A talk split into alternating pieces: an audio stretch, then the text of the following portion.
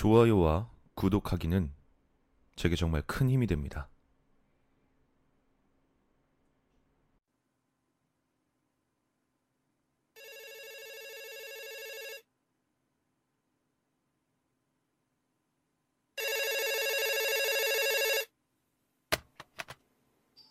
여보세요? 2개월 정도 전에 어느 밤 친구에게 전화가 왔다. 나 집에서 나갈 수가 없어. 좀 도와줘. 뭐? 그게 무슨 소리야? 나갈 수가 없다니. 모르겠어.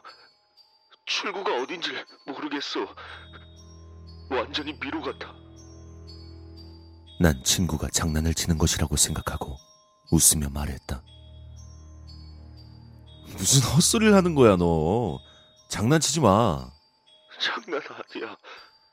나 좀 도와줘. 하지만 친구는 장난기 하나 없는 진지한 목소리로 계속 내게 도움을 요청했다. 어쩔 수 없이 난 친구가 사는 아파트로 갔다. 그리고 아파트에 도착해 초인종을 눌렀지만 아무런 반응이 없다. 문을 슬쩍 열어보니 잠겨 있지 않았기에 난 고개를 들이밀고 집안의 모습을 살폈다.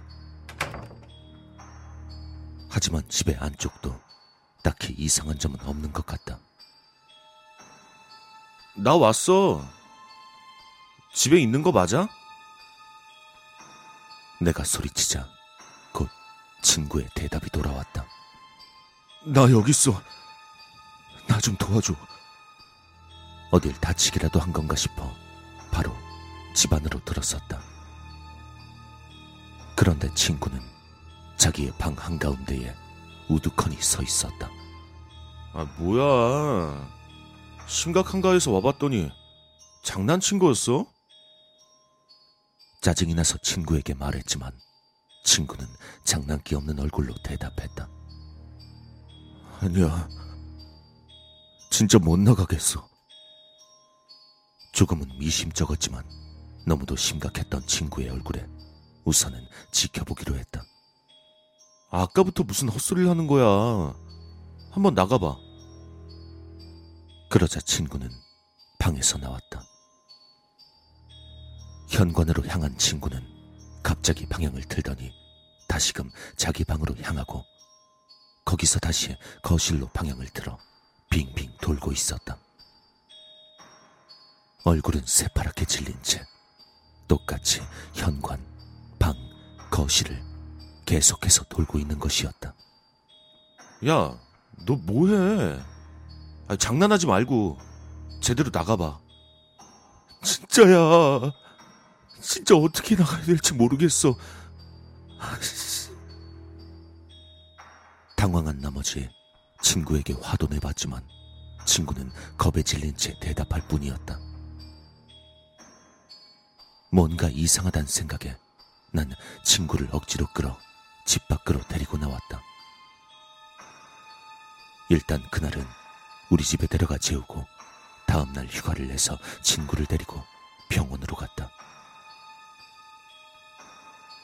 친구의 진단 결과는 뇌경색이었다. 생명엔 이상이 없지만 한동안 입원이 필요하다는 진단이었다. 그 전까진 몰랐지만 뇌에 이상이 생기면 그런 기묘한 행동을 종종 보인다는 것이었다. 다행히 친구는 무사히 치료를 받고 지금은 정상으로 돌아왔다. 하지만 가끔씩 귀신에 관한 이야기나 환상을 봤다는 사람들의 이야기를 볼 때면 혹시 저것도 뇌의 문제로 일어나는 일은 아닌가 하는 생각에 가끔씩 두려워지곤 한다.